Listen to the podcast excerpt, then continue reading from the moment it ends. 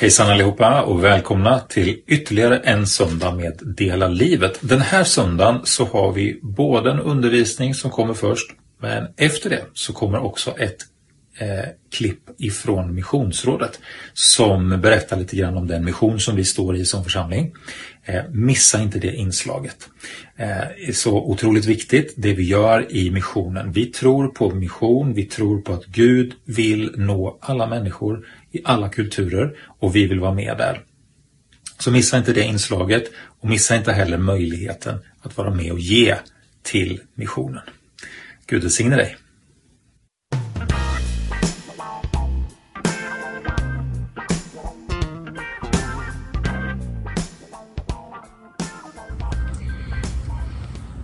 Välkommen till Dela livet den här veckan.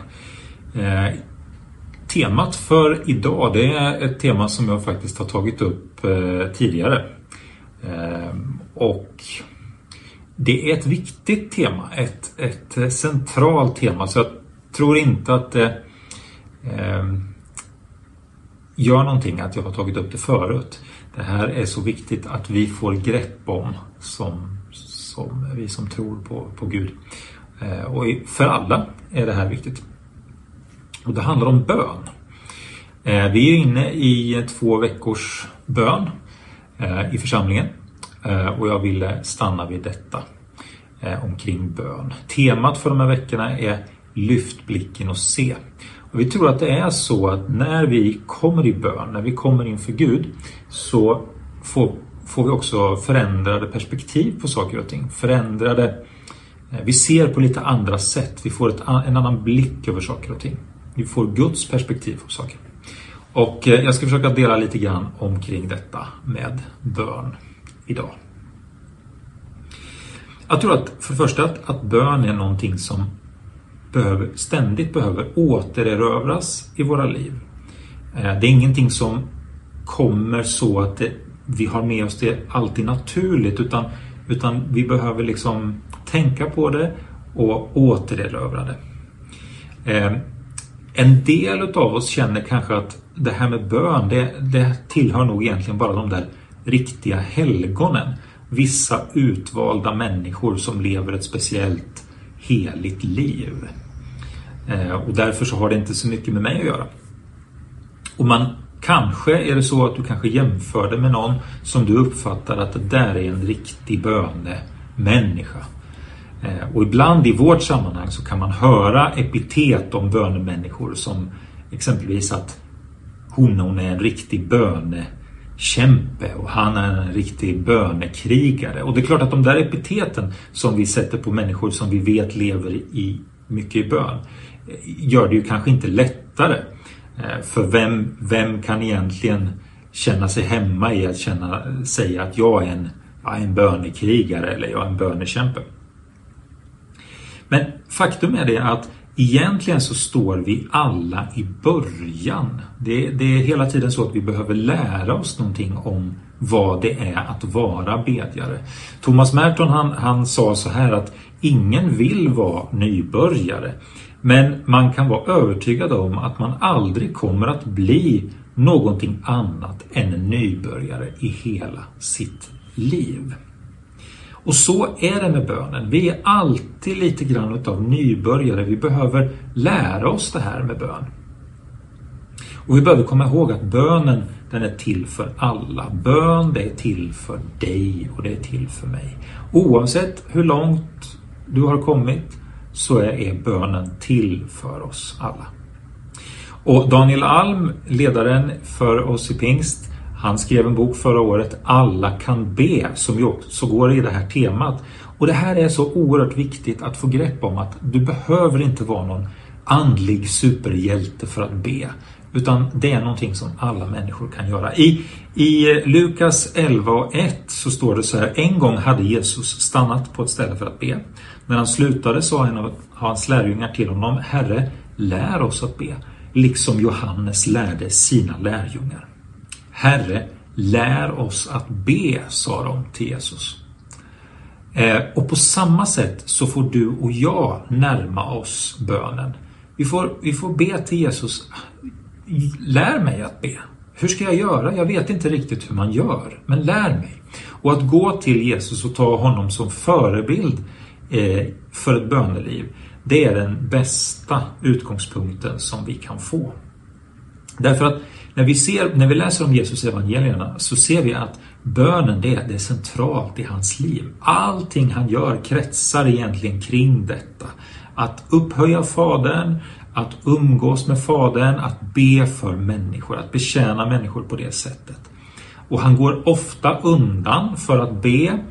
Eh, ibland spenderar han dagar i sträck, eh, till och med veckor i sträck, i bön.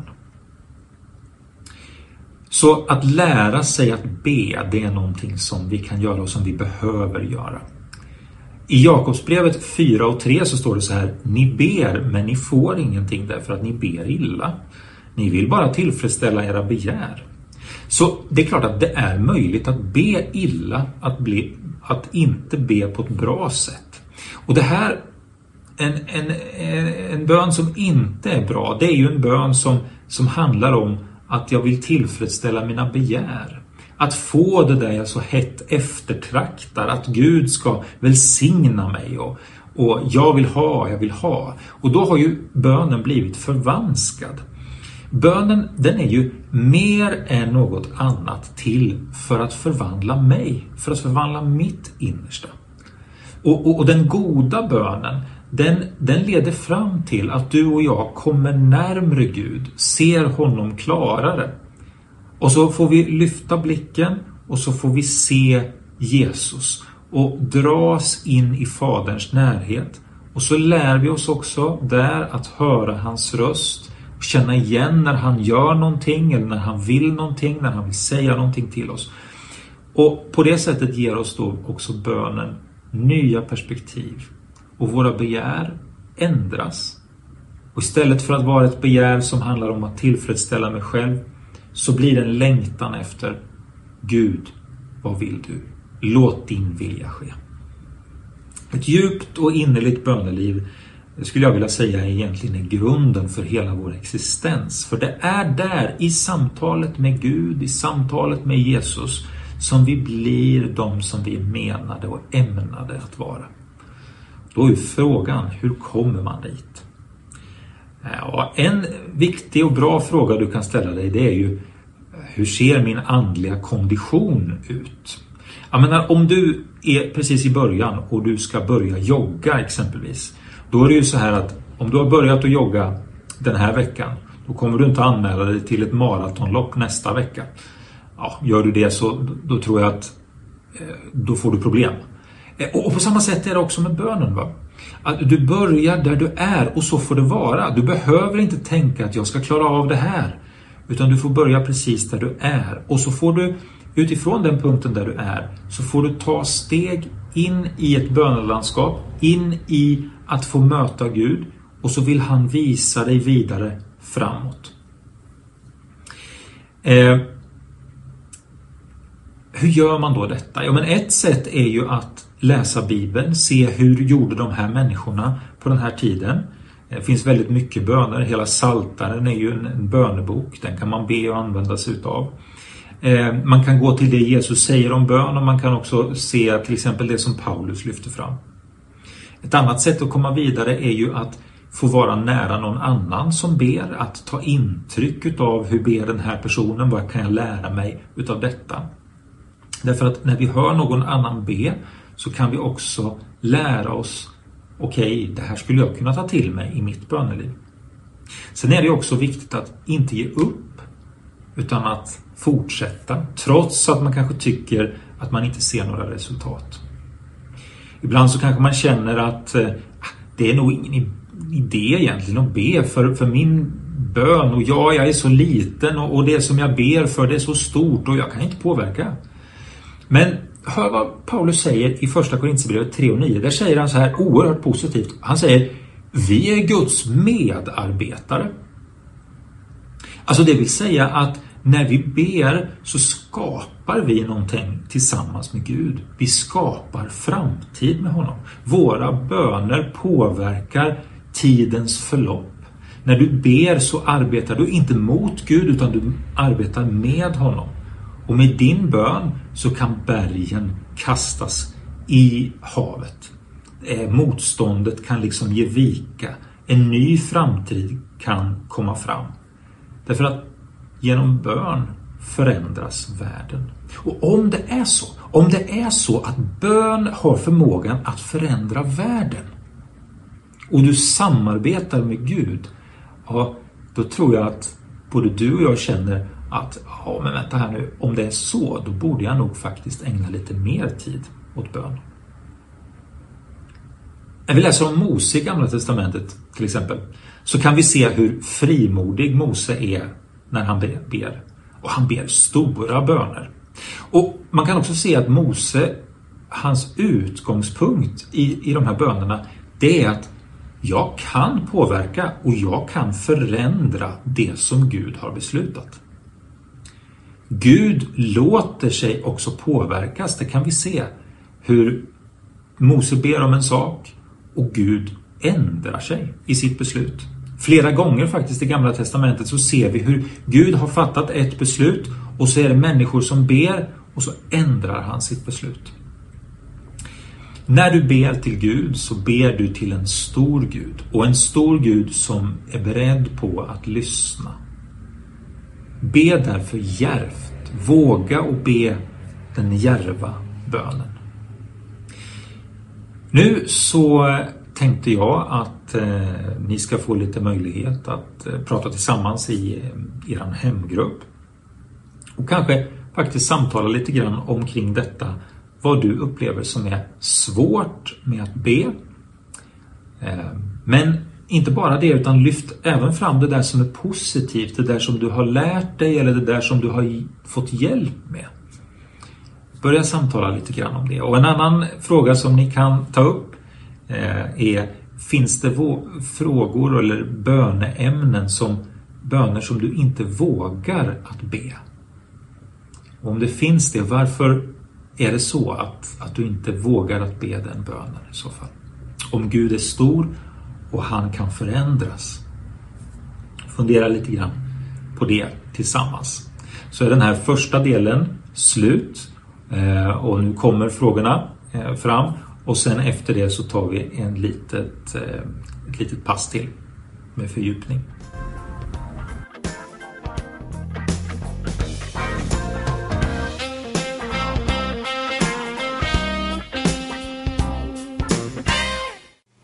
Samtalsfrågor Samtala om vad du upplever är svårt med att be. Men lyft även fram det som är positivt och som har hjälpt dig. Finns det böner som du inte vågar be? Varför tror du att det är så?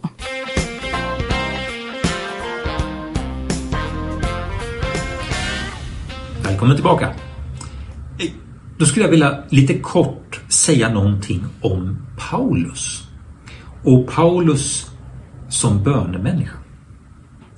Och vad vi kan lära oss utav honom.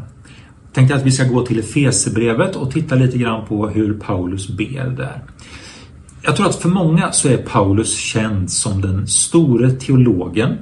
Han som är lite svår att förstå sig på.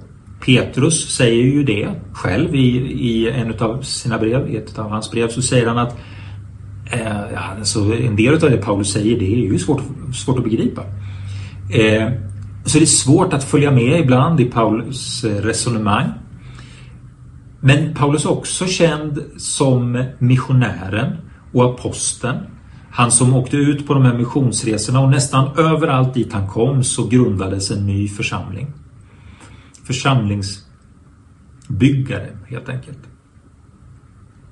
Paulus bakgrund var ju den att han var uppvuxen i, som vi nog som vi tror, som de flesta bibelforskare tänker, att han var uppvuxen i en konservativ judisk familj och som också då gav honom förutsättningarna att faktiskt få de bästa utav teologiska utbildningar man kan få i Jerusalem. Paulus var därför van vid att gå till kyrkan ända sedan han var liten. Inte till kyrkan, förlåt mig, till synagogan. Och så deltog han i gudstjänsten där. Och det bads mycket i synagogan. Mycket av det mötet som skedde där var just läsning utav skrifterna och bön. De hade bland annat den bönen som man kallar för Amidabönen eller Adertonbönen. Eh, 18 stycken olika välsignelser som man bad. Om jag förstår det rätt så under Jesu tid när han levde så bads den här, den här bönen faktiskt vid varje tillfälle nästan som man träffades. Och Bibelforskare menar att man kan se att Paulus i sina brev är starkt influerad utav den här bönen.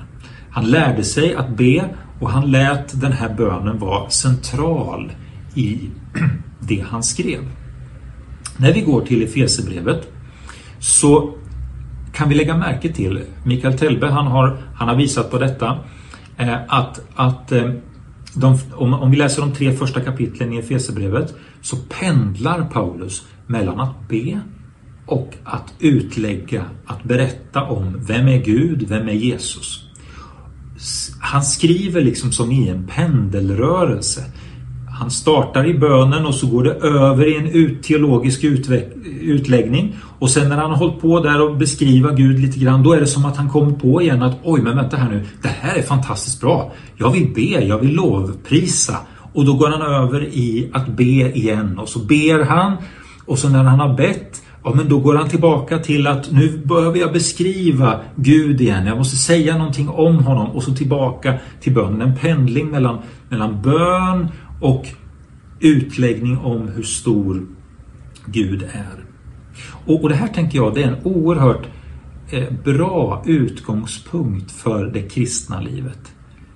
Vi får läsa om Gud i Bibeln. Vi får ta till oss och höra om honom, kanske vad han har gjort i människors liv. Och då tänds vår fascination över vem Gud är.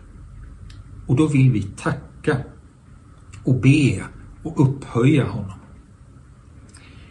Paulus, han var den store teologen, men han var också den store bedjaren och lovprisaren. Man behöver inte vara en sak, utan man kan liksom vara, hålla båda sakerna i sitt liv. På samma sätt så bör det vara för oss. Vi behöver en ökad fascination över Guds storhet, över hans helighet och över hans nåd. Min eh, eh, tanke eh, är att jag, jag, skulle vilja ge dig ett litet uppdrag. Eh, och det är det att faktiskt läsa Efesierbrevet under veckan som kommer. Läs det några gånger. Det tar kanske 10-15 minuter att läsa igenom Efesierbrevet. Och sen när du läser det, markera allt som du ser att det här är en bön som Paulus ber. Och så kan du gå till de här bönerna och så kan du faktiskt be utifrån de bönerna. Eh, ta exempelvis när Paulus ber så här. Jag ber att vår Herre Jesu Kristi Gud Eh, härlighetens fader ska ge er en vishetens och uppenbarelsens ande som låter er få kunskap om honom. Må han ge ert inre öga ljus så att ni kan se vilket hopp han har kallat oss till och så vidare. Det här är ju en bön som du kan be för din familj, för dina vänner, släktingar, för din hemgrupp, för människor i församlingen, för dina arbetskompisar. en fantastisk bön att få be för sina medmänniskor. Jag tänker att det är så här att ibland är det svårt att be. Eh, Bönelivet börjar liksom gå lite grann på tomgång och då kan det här vara en inspiration för bönen. Att gå till Guds ord och att när man läser en bön där faktiskt ta till sig det som, det här, jag kan be det som min egen bön. Och då kan både Paulus böner och andra böner som du hittar i Bibeln vara en hjälp eh, och någonting som du kan, kan liksom få bygga vidare på i ditt böneliv. Nu är vi inne i eh, några böneveckor i församlingen och därför så ska, ska ni få till avslutning här då de böneområden som vi ber för under de här veckorna. Och, det får du gärna vara med och be för. Be för dem i din hemgrupp. Men be dem också om du är, när du är ensam. Eh, vi vill be för Lidköping, för vår stad som vi bor i och för församlingen här. Vi ber för Grästorp där vi finns och är med och verkar som församling. Vi ber för Kållandsö, där vi också finns. Vi ber för Örslösa och vi ber för Källby. Alla de här platserna och de församlingsgrupperna. Vi ber, ber för barnen och familjerna. Vi ber för ungdomarna, 180. Vi ber för unga vuxna. Vi vill be för integrationen i församlingen. Vi vill be för missionen, för second hand och också naturligtvis för coronasituationen. Jag vill uppmuntra dig till våga ta ett steg till in i bönens landskap. Där möter du Gud och Gud kommer påverka ditt liv och förändra omständigheter och förändra ditt innersta. Gud välsigne dig.